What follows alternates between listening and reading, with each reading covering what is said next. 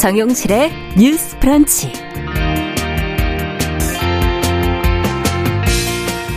안녕하십니까 정용실입니다. 아, 주거 취약계층을 상대로 한 전세 사기가 기승을 부리면서 경찰이 전담 팀을 꾸려서 지금 대대적인 수사를 벌이고 있는데요. 어제 중간 수사 결과가 발표가 됐습니다. 무자본 갭 투자 또 깡통 전세로 인한 피해 규모가 컸고요.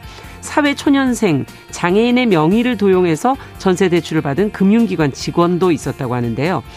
자, 적발된 사례들을 좀 살펴보고 전세 사기를 막기 위해서 어떤 대책이 필요할지 같이 고민해 보겠습니다.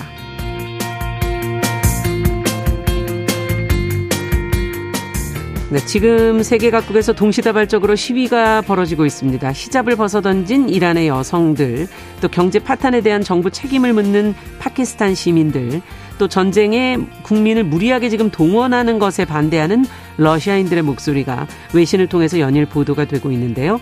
각각 시위의 양상과 의미 저희가 살펴보도록 하겠습니다. 자, 9월 27일 화요일 정용실의 뉴스 브런치 문을 엽니다.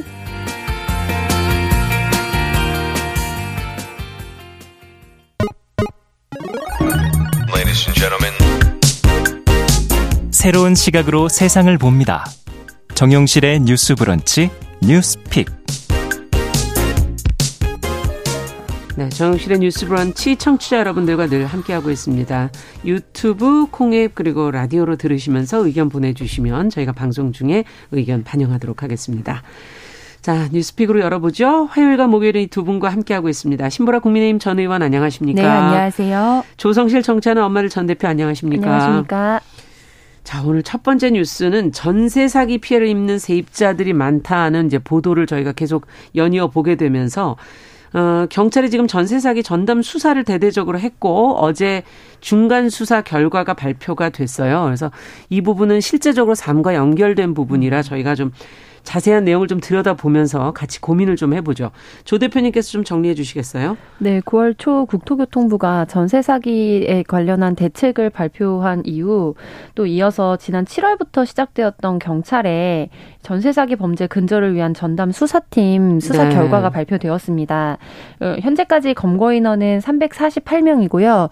적발 금액은 총 200억 원에 달합니다. 액수가 상당히 크네요. 네, 맞습니다. 네. 그래서 이 중에서 348명 중에 이제 34명을 구속했는데 이전에 비해서 거의 뭐 6배에서 구속 건수는 12배까지 늘어난 수치로 굉장히 강경 대응을 하겠다는 것이 전체적인 기조로 보이고요. 네. 뭐 전세 대책을 편취해서 허위 보증 보증보험을 뭐 활용한다든지 음. 아니면 깡통 전세라고 많이들 알고 계시죠. 그래서 보증금을 처음부터 돌려줄 의, 의지가 없는 상태에서 없는. 전세 음. 입자를 이제 구해 구해서 미반환한 사례 등 그리고 그 중에는 공인중개사법을 위반한 사범 등까지도 이제 검거가 음. 되었습니다.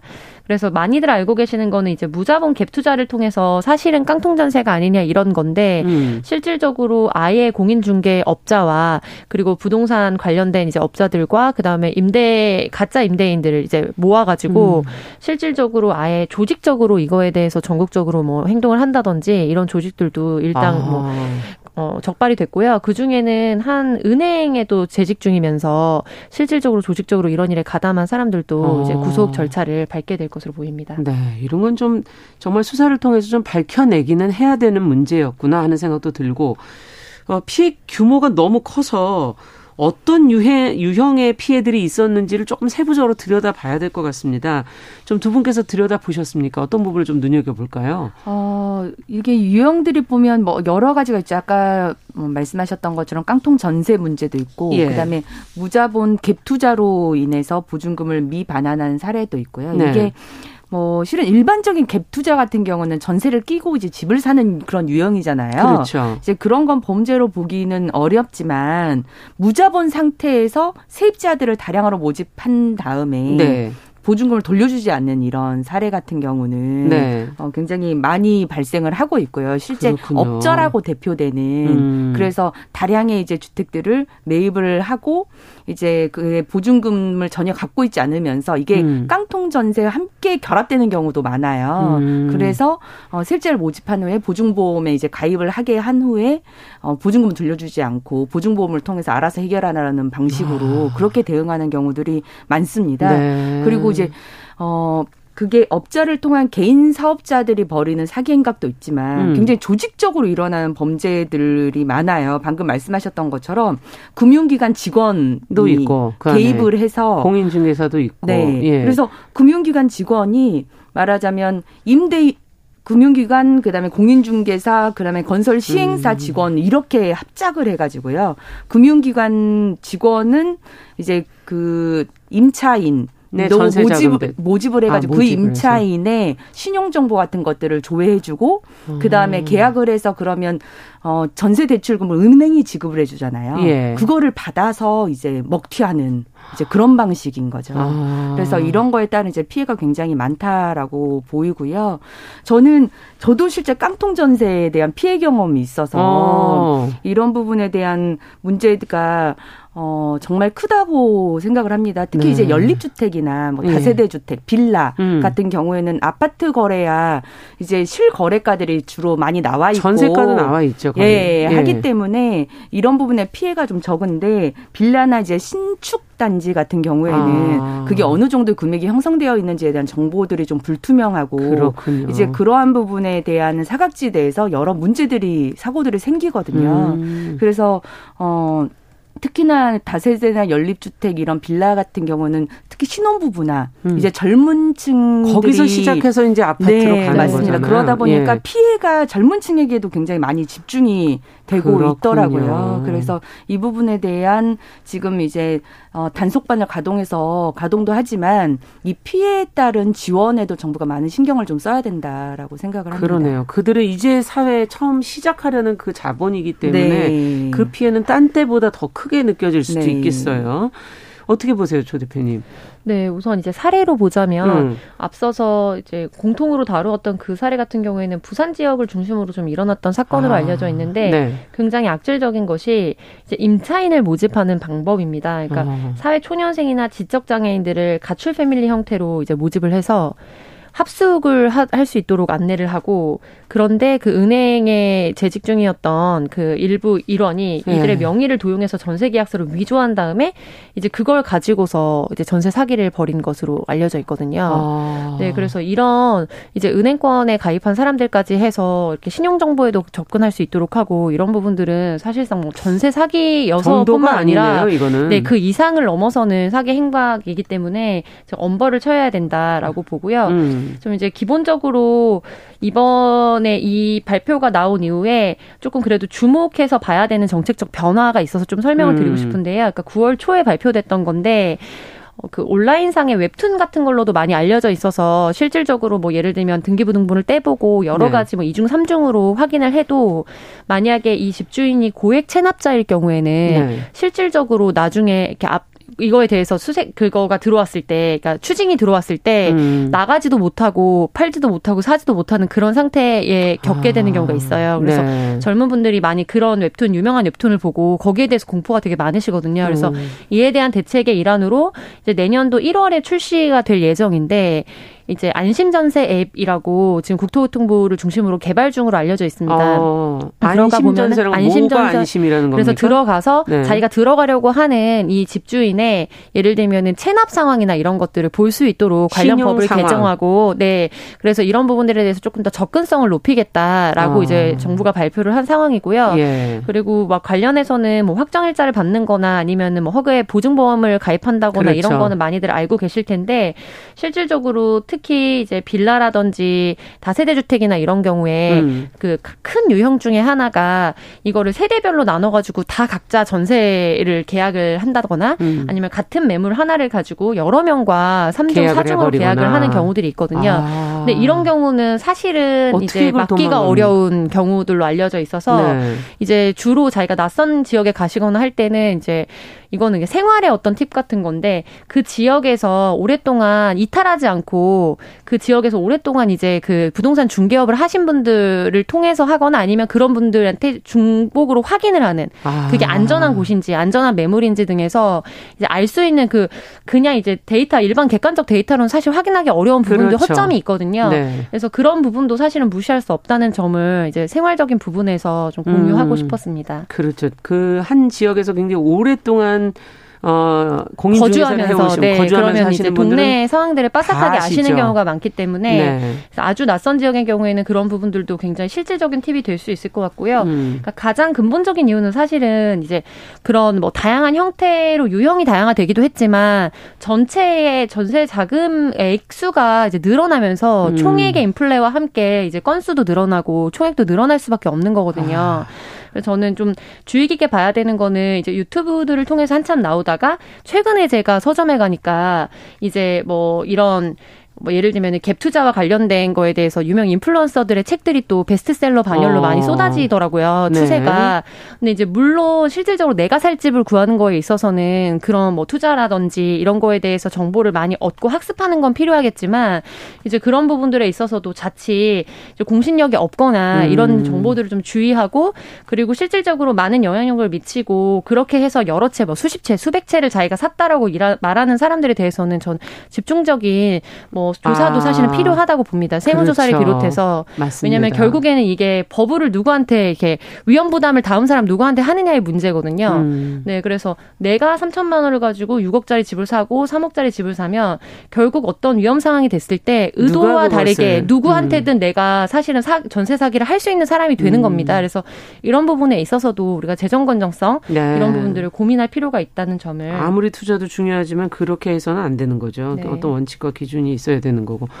어, 지금 정부 대책을 마침 얘기를 해 주셔서 신보라 의원께서도 이 부분 좀 같이 얘기를 좀 해 주시죠. 네. 음. 지금 아까 말씀해 주셨던 것처럼 안심점세 앱 같은 것들을 네. 이제 만들어 놓는다고 하는데요. 지금도 실은 이런 대책이 꽤 너무 늦게 발표된 거 아니냐라고 그러네요. 하는 지적들이 있습니다. 왜냐하면 음. 어, 워낙 그 부동산과 계약과 관련된 여러 그런 정보들을 사실 공공이 그런 역할을 하지 못하니까 네. 오히려 민간에서 뭐 그 어떤 전세 사기와 관련한 블랙리스트들을 음. 오히려 민간에서 만들어 어, 만들어서 올리기도 하고 네. 어떤 등기부등본이나 건축물 대장을 올리면 그게 전세 사기 위험이 있는지 없는지를 음. 분석해주는 음. 사이트들도 존재하고 하거든요. 그렇군요. 이미 민간에서 그런 역할들을 하고 있다는 건 공공에서 그런 역할을 하지 못한 부분에 문제가 있었던 거다라고 맞습니다. 보고요. 네. 그래서 그 공공전세 앱 안에 악성 임대인 명단 그리고 아. 지리 정보를 활용한 주택 임대차 가격 정보 제공 이런 것들을 음. 한다고 해요. 그 동안에는 네. 민간에서 아파트 정보들은 잘 되어 있는데 연립주택 아까 그렇죠. 다세대 주택은 없었잖아요. 그런 모든 매물에 대한 이제 어 가격 정보 제공을 그 앱을 통해서 한다고 하니까요. 예. 그런 시세 등을 잘 알 수 있게 될 것 같습니다. 네. 이런 정보들을 잘 활용하셔서 부동산 음. 계약을 하, 면 좋을 것 같고요. 음. 그다음에 세입자의 대항력을 좀 더 강화할 필요성이 좀 있어 보입니다. 몇 네. 가지 이제 어 흠결 같은 게 있는데 어 전입 신고를 마치고 나면 이튿날부터 이제 대항력이 인정이 된대요. 음. 지금까지는 그러다 보니까 아. 그 허점을 파고들어서 전입 신고를 한 당일에 저당권을 설정 결정해 버린다든지 어. 이런 방식의 어, 문제들이 있, 다고 합니다. 신고를 해도 이틀 뒤에 이제 인정, 인정이 네. 되니까. 그러니까 대항력이 인정이 되는 어떤 시간이 그 갭이 있네요. 갭이 있는 거죠. 네. 그래서 이런 부분도 보완되지 보완되어야 한다는 전문가들이 지적이 있어서 그러네요. 이런 부분도 정부가 잘 검토를 해서 개선을 해야 될 것 같습니다. 네. 어쨌든 전입 신고밖에 뭐 세입자가 할 수 있는 게 많지가 않기 때문에 네. 그렇다면 이걸 당장 거기 신고한 그날로 네. 바로 효력이 발생하게 해줄 것이냐 하는 네. 부분. 지금 왜 이틀 뒤로 돼 있는 이유는 무엇인가 네. 한번 검토해 볼 필요가 있다. 아, 그리고 마지막으로 음. 제가 이제 아까 깡통 전세 경험이 네. 있었다고 했잖아요. 그래서 어떻게 저도 해야 될까요? 그러면 결국 그 보증보험공사를 통해서 음. 이제 그 전세금을 반환 받게 됐는데요. 네. 실은 이제 그 절차가 굉장히 복잡하고 까다롭습니다. 그래서 아. 저 같은 경우도 이행 청구를 했는데 이제 법원에 가서 이제 등기 어, 임차권 뭐 등기 명령도 신청을 해야 되고요. 음. 그런 절차가 서류 준비가 너무 까다로워서 법무사와 세무사를 써서 하시는 분들도 굉장히 많고. 그렇겠네요. 그 다음에 그 등기부 그 임차권 등기 명령이 이제 음. 이행이 돼서 그게 등기부 등본에 기록이 되어야만 이행 청구를 할 수 있는데 음. 그 기록이 되는데도 한 달 정도가 소요가 되고요. 아. 그다음에 이행 청구를 해서 심사해서 반환 받는데도 한 달, 두 달 이상 지금 심사가 지연이 많이 되고 있다고 해요. 예. 그러다 보면 어떤 문제가 발생되느냐.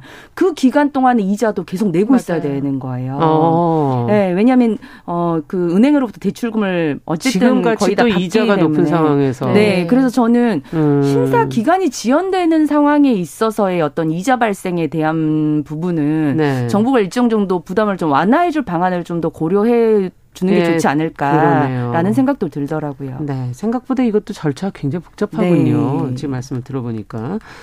자, 그럼 지금 마침 이제 피해자 구제 얘기를 방법을 몇 가지 제안을 해 주셨어요. 전입 신고 효력 문제, 효력 발생 문제, 보증보험공사에서 이행 청구되는 과정에 대한 문제 이런 거 지적을 해 주셨는데 조 대표님께서는 또 어떤 걸 얘기해 주시겠습니까? 어, 이 전세 피해를 받게 됐을 때 이제 법률구조공단이나 이런 곳들을 음. 통해서 사실은 상담을 받아 왔는데요. 네. 그러니까 또 추가적으로 각 지자체별로 이런 상담을 해주는 데도 있지만 저도 음. 이제 전세를 가입할 때 음. 여러 곳에 중복해서 문의를 해보면 어. 이제 결국에는 그럼에도 불구하고 이제 대략적인 얘기를 해주기 때문에 음. 실질적으로 문제가 발생했을 때 거기에 대해서 책임져 주기는 어렵다는 고지도 하고 그렇죠. 그래서 더 불안하거든요. 거거든요. 네. 그래서 이런 것들을 종합적으로 봤을 때 이번 발표에서 이제 특히 전세 피해자들을 전담할 수 있는 전세 피해 지원 센터를 설치해서 법률 서비스를 음. 전문적으로 제공하겠다라고 한 부분을 좀 유익 있게 봤고요. 네. 그리고 이제 만약에 지금 이중으로 부담을 해야 되는 상황이 되거든요. 이 집에 전세 만약에 사기를 당했을 때 자기가 또 살 집을 구해야 되고 그다음에 구하지 그렇죠. 못했을 때는 또 어려움이 있다든지 뭐 여러 가지 그런 네. 이사를 가야 되는데 뭐 이사를 가지 못한 채로 이 집에 돈이 묶여 있어서 음. 이제 그런 경우들 부 분들에 있어서 실질적으로 주거나 이런 부분을 긴급하게 지원할 수 있는 서비스나 이런 음. 부분을 좀 고안 중이라고 해서 그 부분에 아. 대해서도 귀추가 좀 주목되는 상황입니다. 네. 저는 이것과는 별개로 이제 보통은 법이 개정이 되려면 사실은 또 시간도 많이 걸리고 국회가 전체적으로 맞습니다. 움직여야 하는데 이제 그 전에 할 수 있는 것 중에 하나는 은행권에 대한 전체적인 전수조사도 좀 필요하다고 생각합니다. 음. 그래서 좀 예, 이례적으로 뭐 되게 저금리로 대출이 되어 있는 현황이라든지 음. 아니면은 여러 사람에게 대출이 된 현황이라든지 음. 여러 은행권에 중복해서 대출이 고액으로 되어 있는 사람이라든지 음. 건수가 많다든지 이런 경우에는 사실 의심 명단으로 조금 더 추적 조사를 뭐 할 필요가 있어 보이 보이고요. 좀 더 쉽게 볼 수 있죠. 네, 네, 조사가. 그리고 앞서서 그 신보라 의원님께서 말씀해 주셨던 음. 대학력 관련된 문항 같은 경우에도 음. 이제 법을 의무로 바꾸는 거는 좀 시일이 걸리긴 하겠지만 음. 이제 공인중개사 협회나 이런 것들과 이제 연합해서 네. 뭐 제휴를 맺어서 예를 들면 특약으로 음. 반드시 대학력이 발생할 이제 발생하기 전까지 음. 이제 그 사이에 추가의 무언가를 하지 않는다라는 것을 네. 기본 셋업을 한 상태로 계약서를 아. 배포한다든지 라든지 이런 방식이 시급하게 좀 피해를 최소화할 수 있는 방안이 될 수 있을 것 같아요. 수 있네요. 특약 조항이 들어가니까요. 네. 그리고 음. 사실 이거는 굉장히 간단한 문제인데 아직까지 좀 바뀌지 않았던 부분이라서 더 반가웠는데요. 그 확정 일자를 받잖아요. 음. 그런데 은행에서 지금 같은 건물에 대해서 이중삼중뭐사중으로 대출을 받을 수 있는 거는 확정 일자가 받아진 건물인지에 대해서 사실은 의무적으로 점검을 하지 않도록 되어 있었던 거 어, 있었거든요. 아. 근데 이번 이제 발표에서 금융권에서 전세자금 대출 대출을 이제 받을 때 이 건물에 대해서 최근에 확정 일자를 받았던 내역이 있는지 반드시 확인하도록. 검토하고 그 다음에 대출을 진행할 수 있도록 하는. 수 있도록. 근데 음. 이런 부분들은 사실은 이제 어, 협업만 된다면 인프라가 구축되면 개개인이 고민하지 않아도 일정 그렇죠. 부분 미니멈이 설정되는 거거든요. 안정망이. 음. 그래서 이 부분에 대해서 사실은 우리가 그간에 좀 더 촘촘한 설계를 하지 못했던 것도 음. 사실이고 맞습니다. 이제부터라도 조금 더 시급하게 좀 진행을 할 필요가 있다고 봅니다. 네, 보완할 수 있는 방법은 생각해 보니까 여러 가지가 네. 있네요. 네. 자, 두 번째 뉴스로 좀 가보도록 하죠. 지금, 어, 탈모로 고생하는 젊은이들이 늘고 있다. 이런 지금 보도가 나오면서 치료비를 지원하겠다고 지금 나선 지자체들이 있어서 찬반 의견이 갈리고 있다고 하는데 뭐 어떤 단계까지 지금 논의가 된 건지 뭐 어떤 목소리가 나오고 있는 겁니까? 신보라 의원께서 좀 정리해 주시겠어요? 네. 서울을 중심으로 청년 대상 탈모 치료 지원 정책을 수립하고 있는 지자체들이 있는데요. 음. 우선 성동구가 전국 최초로 지난 5월 청년 등의 탈모 치료 지원 조례를 통과시켰습니다. 네. 내년부터 석 달 이상 거주한 39세 이하의 주민들이 탈모증 진단을 받으면 구청으로부터 치료 바우처를 받을 수 있고요. 네. 예산은 2억 원 가량 지금 책정을 하는 상황이라고 합니다. 은평구는 구청장 공약 사항이었던 청년 대상 탈모 치료 바우처 지원 정책을 수립하겠다고 밝혔는데요. 오는 30일까지 은평구에 거주하는 만 19세부터 39세 청년을 대상으로 탈모 인식 주사를 진행을 한 다음에 그 결과를 토대로 지원 방안에 대한 정책을 수립한다는 계획입니다. 네. 지금 현재 탈모 치료를 받는 청년들은 전체 탈모 환자의 절반이 넘는다고 해요. 음. 그래서 지자체 지원을 두고 어 이것이 필요하다라고 음. 하는 찬성 의견도 있고 어, 반대 야, 의견도 야. 분분한데요. 네. 효과적인 조기 관리는 청년층 개인의 탈모 고통을 경감하고 음. 자존감을 높이는 데 도울 수 있다라고 하는 의견도 있고 일상생활에 지장이 없는 항목까지 지원하는 건 과도하지 않느냐라고 하는 음. 견해도 있습니다. 그게 대선 당시에 이제 이미 네. 찬반이 나눠져서 좀 의견이 있었지 않습니까? 그 어, 이재명 후보의 탈모 치료비 지원 공약 이거 자체가 그 당시에 이제 많이 얘기가 됐던 건데 어떻게 보세요? 이 부분에 대해서 다시 지금 또 지자체에서 이 문제를 또 다시 들고 나오니까요. 조 대표님께서는 아 저는 건보 재정으로 탈모 지원을 하는 거는 적절하지 않다고 보고요. 음. 어, 왜냐하면 이제 건보 재정성이 계속해서 문제가 되어 왔는데 실질적으로 네. 굉장히 코앞에 우리가 위기를 해결해야 되는 상황에 놓여 음. 있습니다. 그래서 그러니까 지난 8월 마지막 날에도 복지위 전체회의에서 이런 질의가 있었습니다. 결국 국민건강보험 재정에 대한 정부 지원이 올해 일몰되는데 음. 그렇다면 그 손실금을 어떻게 할 것이냐. 음. 그래서 일몰제 관련해서 건강보험 법령이 개정되어야 하고 정부 지원이 한시제로 적용이 됐었는데 연장이 돼야 된다라는 아. 논의가 있었습니다. 그래서 네. 실질적으로 지금 어, 국가 지원금으로 들어가고 있었던 부분이 빠지게 되면 개인당 부담금이 뭐 20만 원 이상씩 늘어나야지만 그거를 뭐 채울 수 있다라고까지 그렇겠죠. 추계를 하고 있는 부분이고요. 네. 그래서 사실 지금 이제 건강보험이 유지되고 있는 게 기본적으로 적자 추세에 대해서 우려하는 것도 음. 있지만, 그러니까 굉장히 어렵게 또 다른 국고를 가져다가 떠받치고 있는 건데 이제 음. 우선순위에 따른 배급이 필요하다고 보고 예. 그 우선순위라는 거는 어떤 특정한 계층이나 특정한 질환을 배제하는 것이 아니라 생명이나 음. 중증 질환이어서 당장 일상생활이 어려운 음. 정도의 우선순위와 그 가이드라인이 필요하다고 보거든요. 이제 그런 측면에서 봤을 때 지난 정권에서 이른바 문재인 케어를 진행하면서 음. 이제 암에 대한 이제 실손 부담이라든지 음. 이런 거는 굉장히 많이 줄었고 저는 그 네. 그 부분에 대해서는 굉장히 긍정적으로 음. 생각합니다. 근데 또 한편으로는 상급 병실에 대해서도 포함을 하면서 그 부분에 대해서는 이제 과연 우선순위에서 이것이 어, 지원을 해줘야 되는 부분이냐에 대한 논란이 굉장히 있었거든요. 네. 그리고 뭐 예를 들면은 추나요법이나 이런 것들 관련해 가지고 실손 이제 의료보험이나 실손보험에 대한 적용이 적용률이 음. 높아지면서 전체적으로 일반 사보험에 있어서도 이제 결과적으로 있는 재정에서 지원을 해주는 거니까 음. 그렇다면은 이거를 상승해야, 그러니까 인상을 해야 된다라는 압박이 계속해서 있어 왔어요. 그렇죠. 협회나 이런 쪽에서.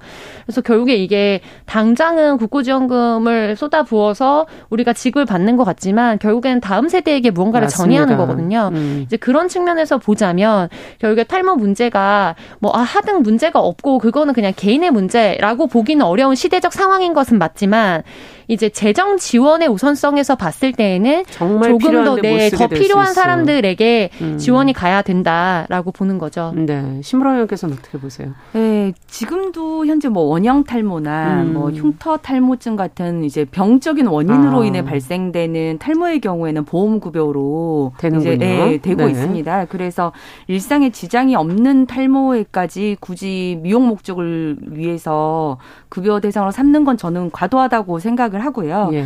특히 이제 실은 뭐 사회적 맥락에서 음. 뭐 스트레스나 뭐 혈액순환의 문제, 생활 습관 뭐 음. 뭐 이런 것들을 차지하는 후천성 요인들도 많이 있는데 네. 그거에 따른 어떤 결과로서 발생하는 탈모에 지원하는 것이 아니라 음. 저는 결국 그게 스트레스와 같은 마음 건강의 어떤 그렇죠. 문제라고 한다면 아.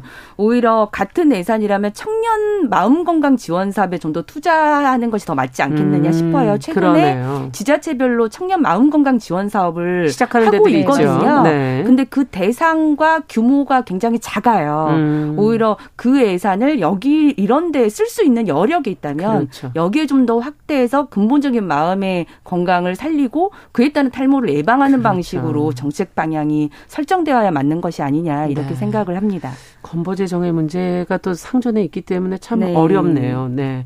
자, 뉴스픽 오늘 조성실 정치하는 엄마들 전 대표 신보라 국민의힘 전 의원 두 분과 함께 어, 이야기 나눠봤습니다. 말씀 잘 들었습니다. 네, 감사합니다. 감사합니다. 자, 정용실의 뉴스 브런치 1부 마치고 잠시 후에 돌아오겠습니다.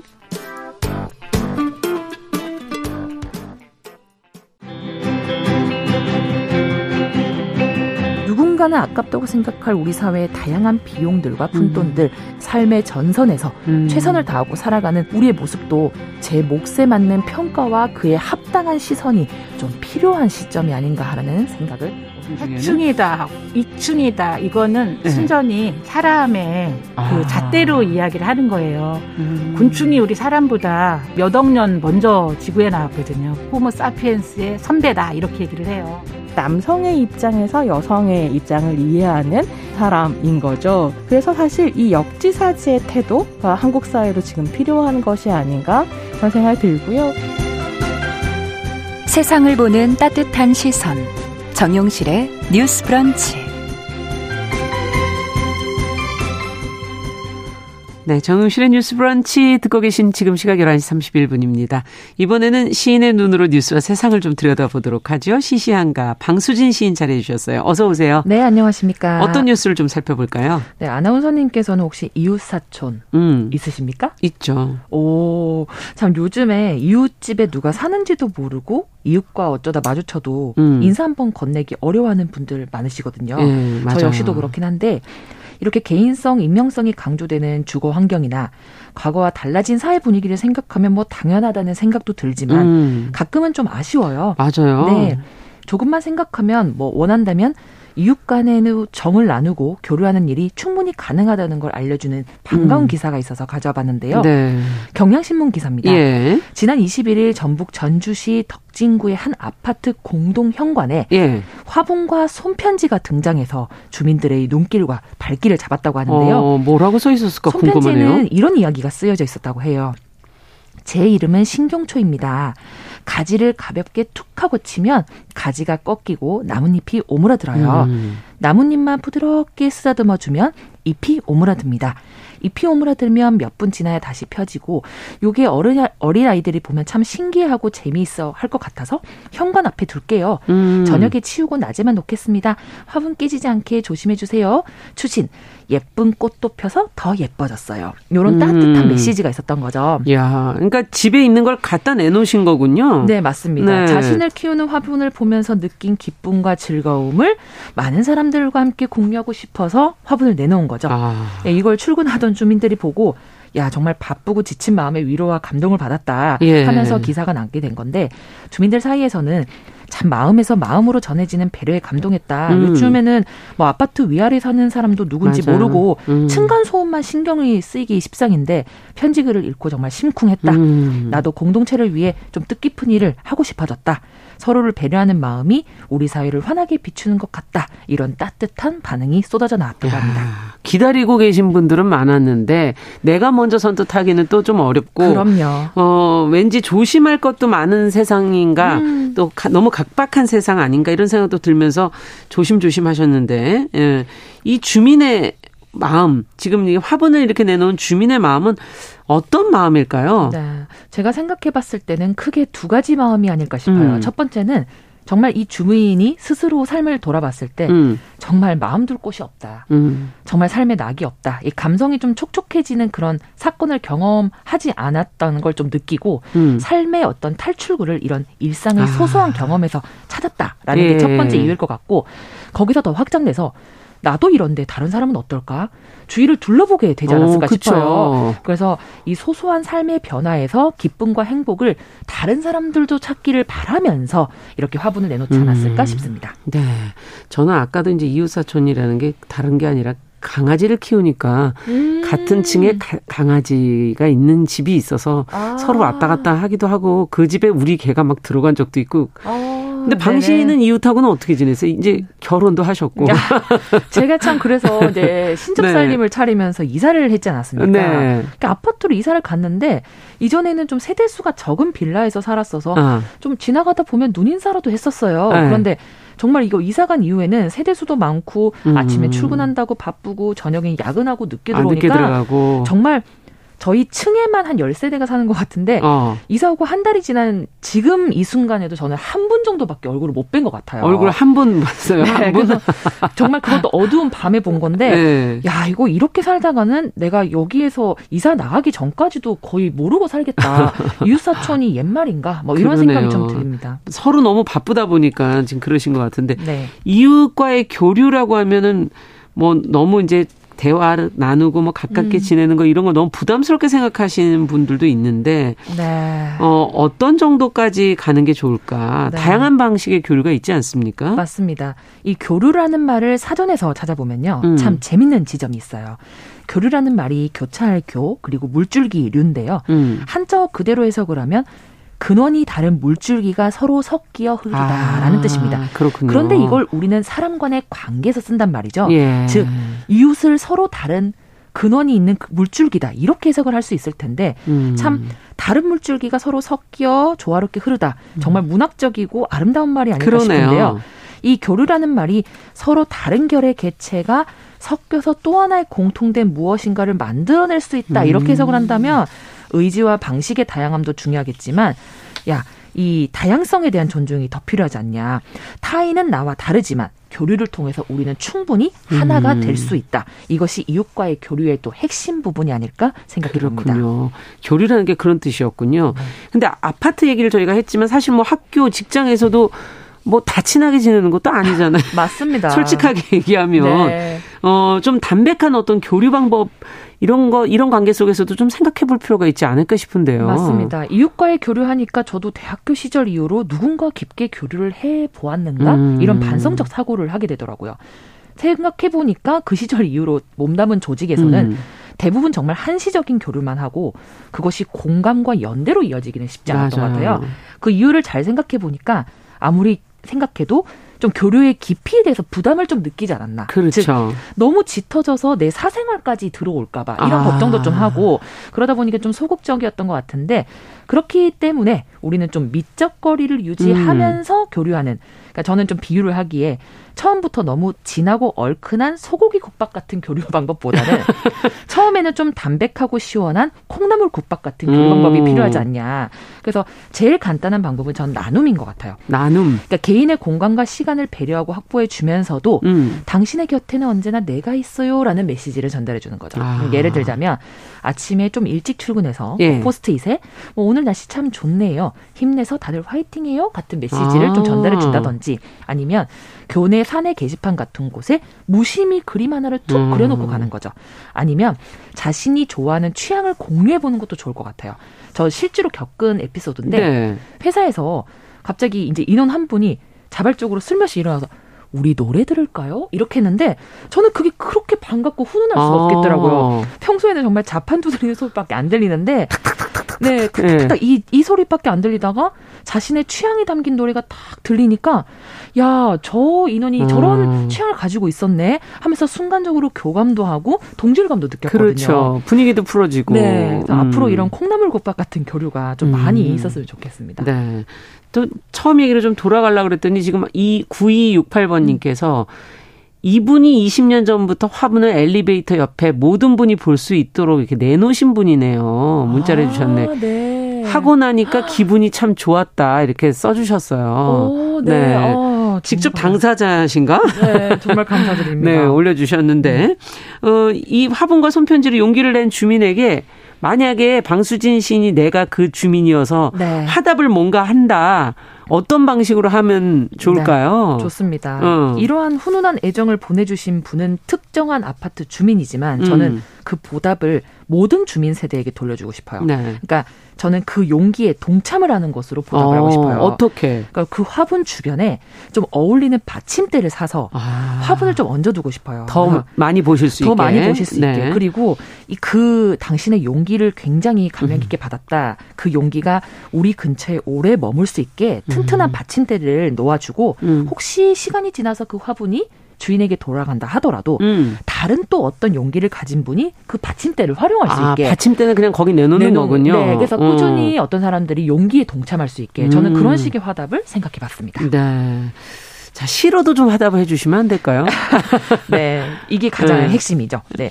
오늘 생각해 본 시는 최지은 시인의 나는 나라서라는 작품인데요. 이 작품의 일부만 좀 낭독 드리고 마저 말씀 나누도록 하겠습니다.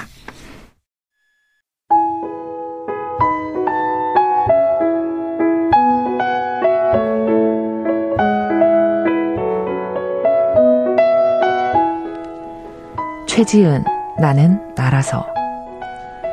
우리는 너희를 안아주는 마음들.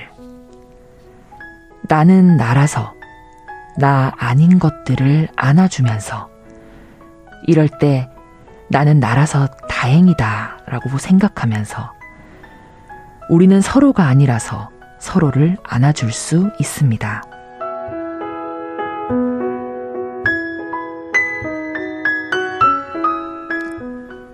나는 나라서 나의 오래된 그 일을 다 생각해 보았습니다.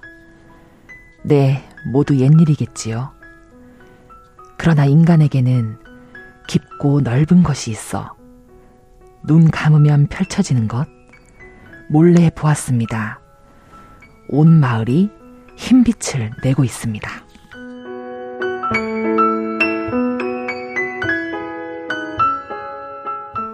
네, 최지은 시인의 나는 나라서 일부를 저희가 들어봤습니다. 그러네요. 내가 아니니까 남이니까 좀 안아줄 수도 있는 거고. 그럼요. 그 마음을 그런 식으로 전할 수 있겠네요. 네. 네. 참 우리가 음. 살아가면서 야 누가 나를 좀 안아줬으면 좋겠다 음. 이런 생각할 때 그쵸. 스스로는 스스로를 안아줄 수 없잖아요. 맞아요. 그 오늘 모두를 위해서 용기를 낸 감동적인 음. 사연과 더불어서 이웃과의 교류에 대한 이러저러한 말씀 나눠봤는데 이번 사연을 소개해드리면서 제가 딱 이 최지은 시인의 이 구절이 떠올랐습니다. 음. 나는 나라서 나 아닌 것들을 안아줄 수 있고 우리는 서로가 서로가 아니라서 서로를 안아줄 수 있다. 음. 내가 아닌 누군가를 위해서 용기를 내고 기꺼이 자신의 행복과 기쁨을 타인과 공유하고 싶다는 마음. 음. 그 마음이 얼마나 값지고 아름다운 것인가 참 오늘 깊게 생각해 보게 되는데요. 그런데 그 마음은 제가 교류라는 단어에 대해 말씀드릴 때 언급했던 것처럼 네. 우리가 근원이 서로 다른 물줄기이기에 음. 그러니까 당신이 내가 아니고 서로가 서로가 아니기에 가능한 마음이 아닐까 싶어요. 그러네요. 그러니까 어떨 때는 당신은 내가 아니잖아. 이런 말이 어떤 상황에서는 굉장히 비난의 말이고 상처가 음. 되는 말일 수 있지만 나는 당신이 아니라서 당신을 안아줄 수 있어. 이런 문장에서는 정말 음. 그 어떤 말보다 그 말이 따뜻하게 느껴질 수도 있잖아요. 그렇게 우리가 좀 서로를 안아주는 힘으로 음. 살게 된다면 최지은 씨의 말처럼 온 세상이 온 마을이 음. 환한 빛으로 빛나지 않을까 뭐 이런 생각도 해보게 됐습니다. 자 가장 가까이 있는 누군가를 포근히 음. 안아주는 것으로 하루를 또 시작해 보시면 어떨까 뭐 이런 음. 생각 해보게 되네요. 네. 어, 각박한 세상 속에서 담백하게 타인과 교류하고 마음을 나누는 방법 오늘 시시한가에서 살펴봤습니다. 방수진 시인 감사합니다. 네, 감사합니다.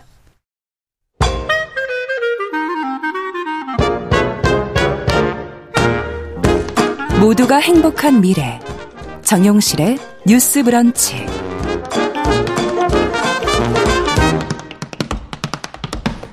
네, 정용실의 뉴스 브런치 듣고 계신 지금 시각 11시 43분입니다. 국제사회 이슈 생각해볼 만한 외신 기사들 깊고 넓게 좀 살펴보고 있습니다. 국제뉴스 조현주 외신캐스터 자리해 주셨습니다. 어서 오십시오. 네, 안녕하세요.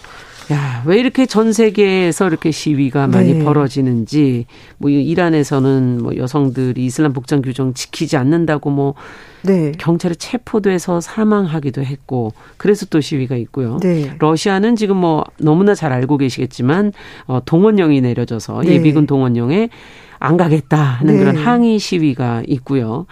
그 외에도 다른 데는 또 경기 침체가 장기화돼서 또 정치적인 불만으로 시위가 있고.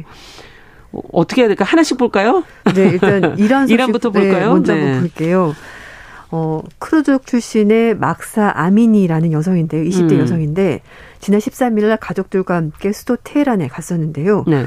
종교 경찰이 이 아미니가 복장이 부적절하고 히잡을 쓰지 않았다. 이런 이유 때문에 체포를 했습니다. 음. 그런데 체포된 지 3일 만에 갑자기 사망한 건데요. 경찰 얘기로는 심장마비가 발생했고 그래서 음. 혼수사태에 빠지면서 바로 사망한 거다라고 주장을 했습니다. 예. 하지만 유가족들은 심장질환 앓은 적도 전혀 없었고 당국이 거짓말하는 거다. 음. 뭔가 어, 정상적이지 않은 방법이 있었을 거다. 그걸 음. 해명해 달라 이렇게 얘기를 하는 겁니다. 근데 이란 관영 매체가 공개한 CCTV 화면을 보면은요, 아미니가 쓰러지는 장면에 찍혀 있고 종교 경찰이 어, 그녀를 끌고 가는 장면이 있습니다. 근데 CNN 방송에서 이 병원 아니, 병 쓰러진 사람을 지금 네. 끌고 갈 일입니까? 그러니까요. 네. 근데 그 병원 관계자에게 CNN 방송이 이제 뭐 인터뷰 같은 걸 요청을 했는데 답은 전혀 듣지 못했습니다. 네. 그러니까 지금 도대체 왜 죽었는지를 알 수가, 알 수가 없는, 없는 거군요. 상황입니다. 의혹이 있는 그런 네네, 상태인 맞아요. 거고.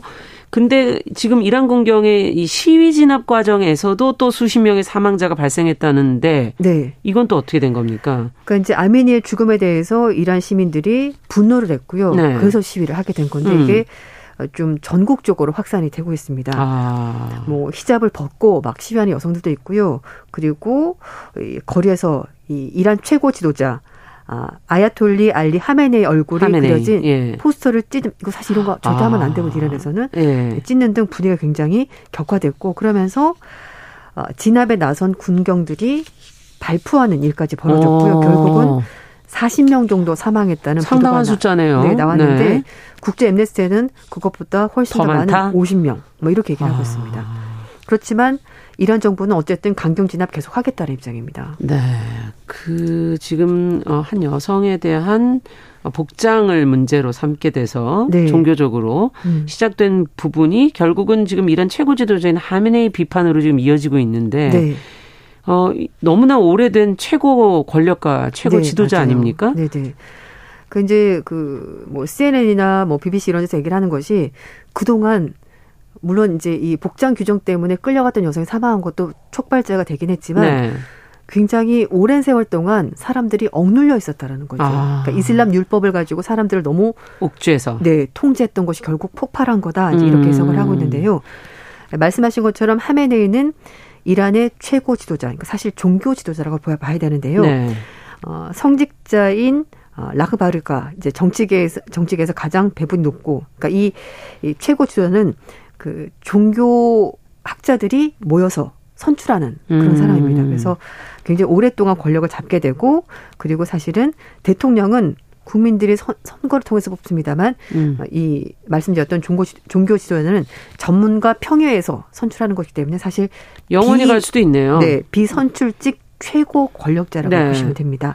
대통령의 권한인 장관 임명 또한 하메네이가 재갈해야지 가능하고요. 음. 선거에서 선출된 대통령 당선자가 의회에서 공식적으로 대통령 취임할 때도 최고 지도자 하메네 허락이 필요합니다. 그러니까 사실 대통령 일종의 인사권과 허락하는 것도 이것도 일종의 인사권이라고 네. 볼 수도 있죠. 네. 막, 강한 권력을 가지고 있는데요. 음. 뭐 경제, 외교, 교육 모든 분야에서 권한을 행사하는 사람입니다.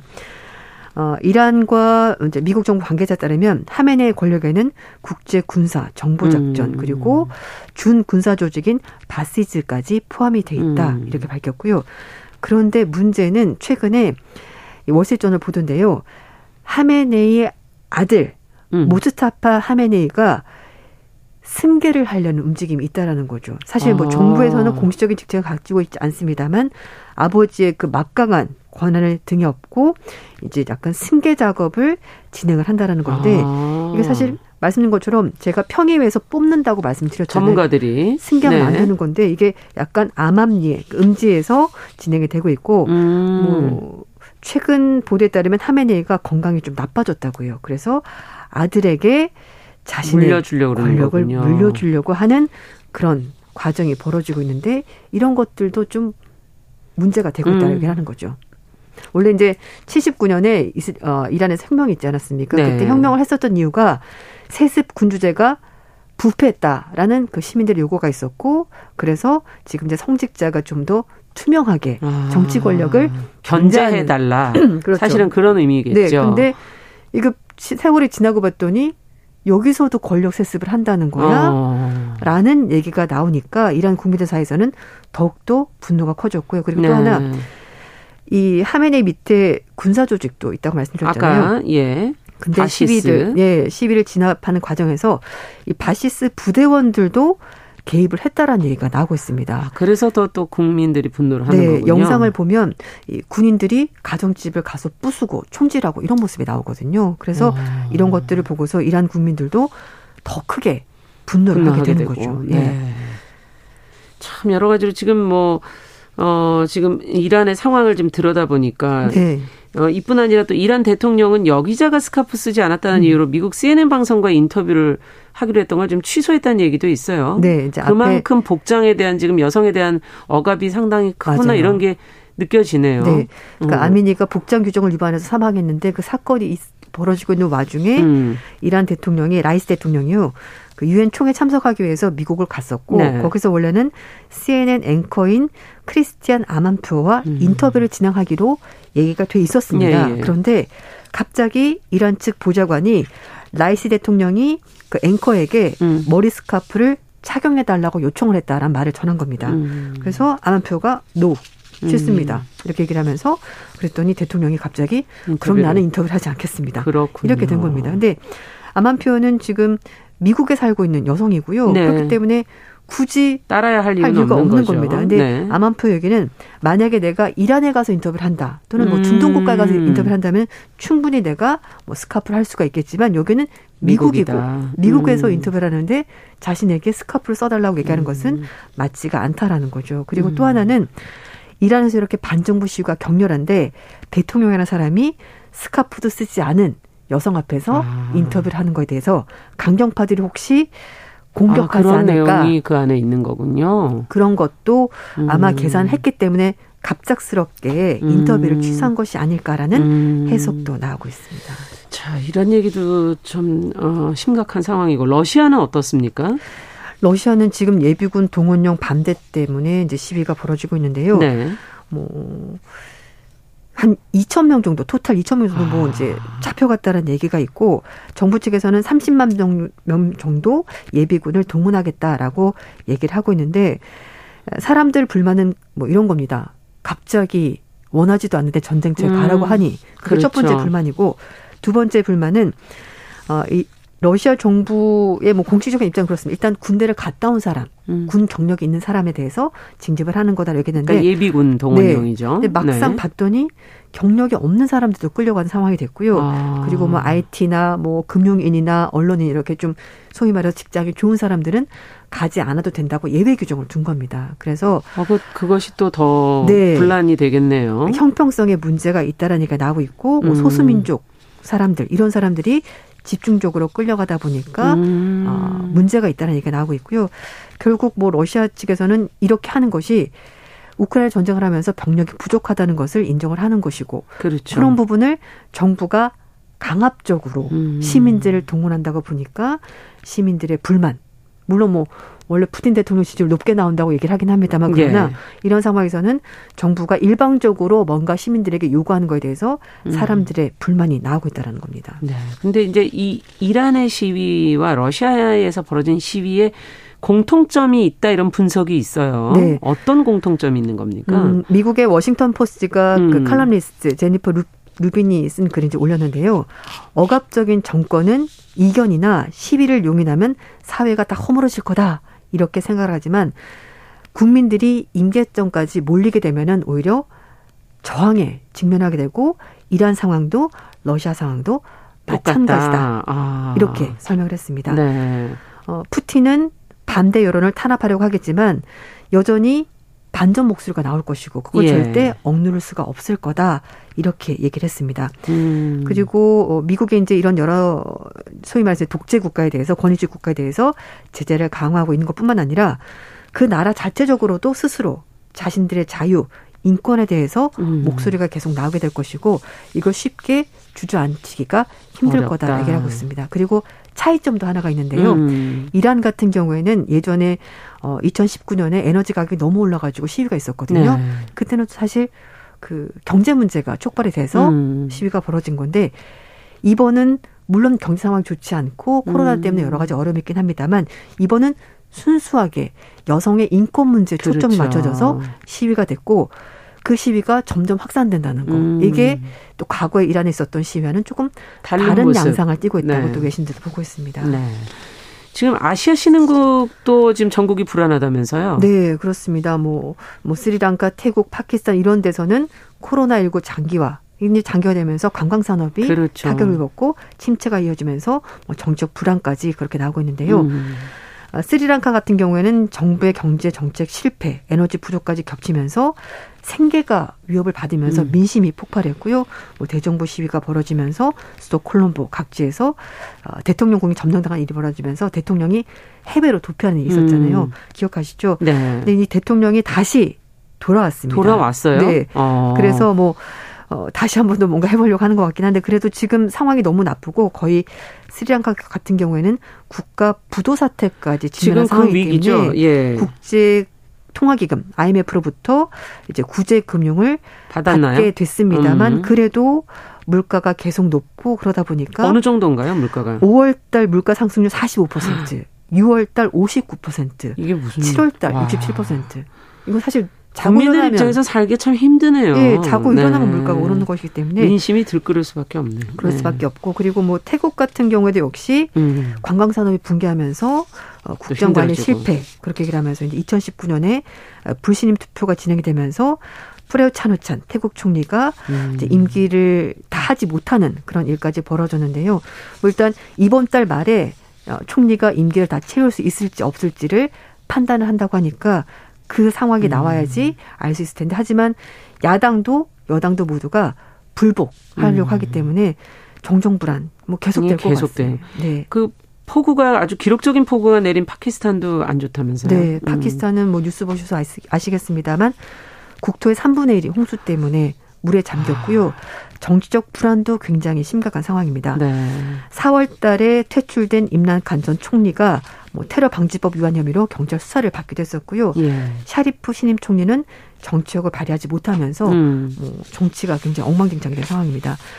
파키스탄도 마찬가지입니다. 과도한 인프라 투자하면서 부채가 너무너무 음. 많아졌고 여기다 코로나19까지 겹치면서 경제난 부패 이런 것들 때문에 네. 정치가 상당히 혼란스럽습니다. 전 세계적으로 이렇게 가는 분위기는 분명히 이유가 있는 거죠. 잠재적으로 네. 그걸 한번 좀 들여다볼 필요가 있을 것 같으네요. 국제 뉴스 조윤주 외신 캐스터와 함께했습니다. 말씀 잘 들었습니다. 감사합니다. 정용실의 뉴스브런치 화요일 순서도 여기서 마치고요. 저는 내일 오전 11시 5분에 뵙겠습니다. 안녕히 계십시오.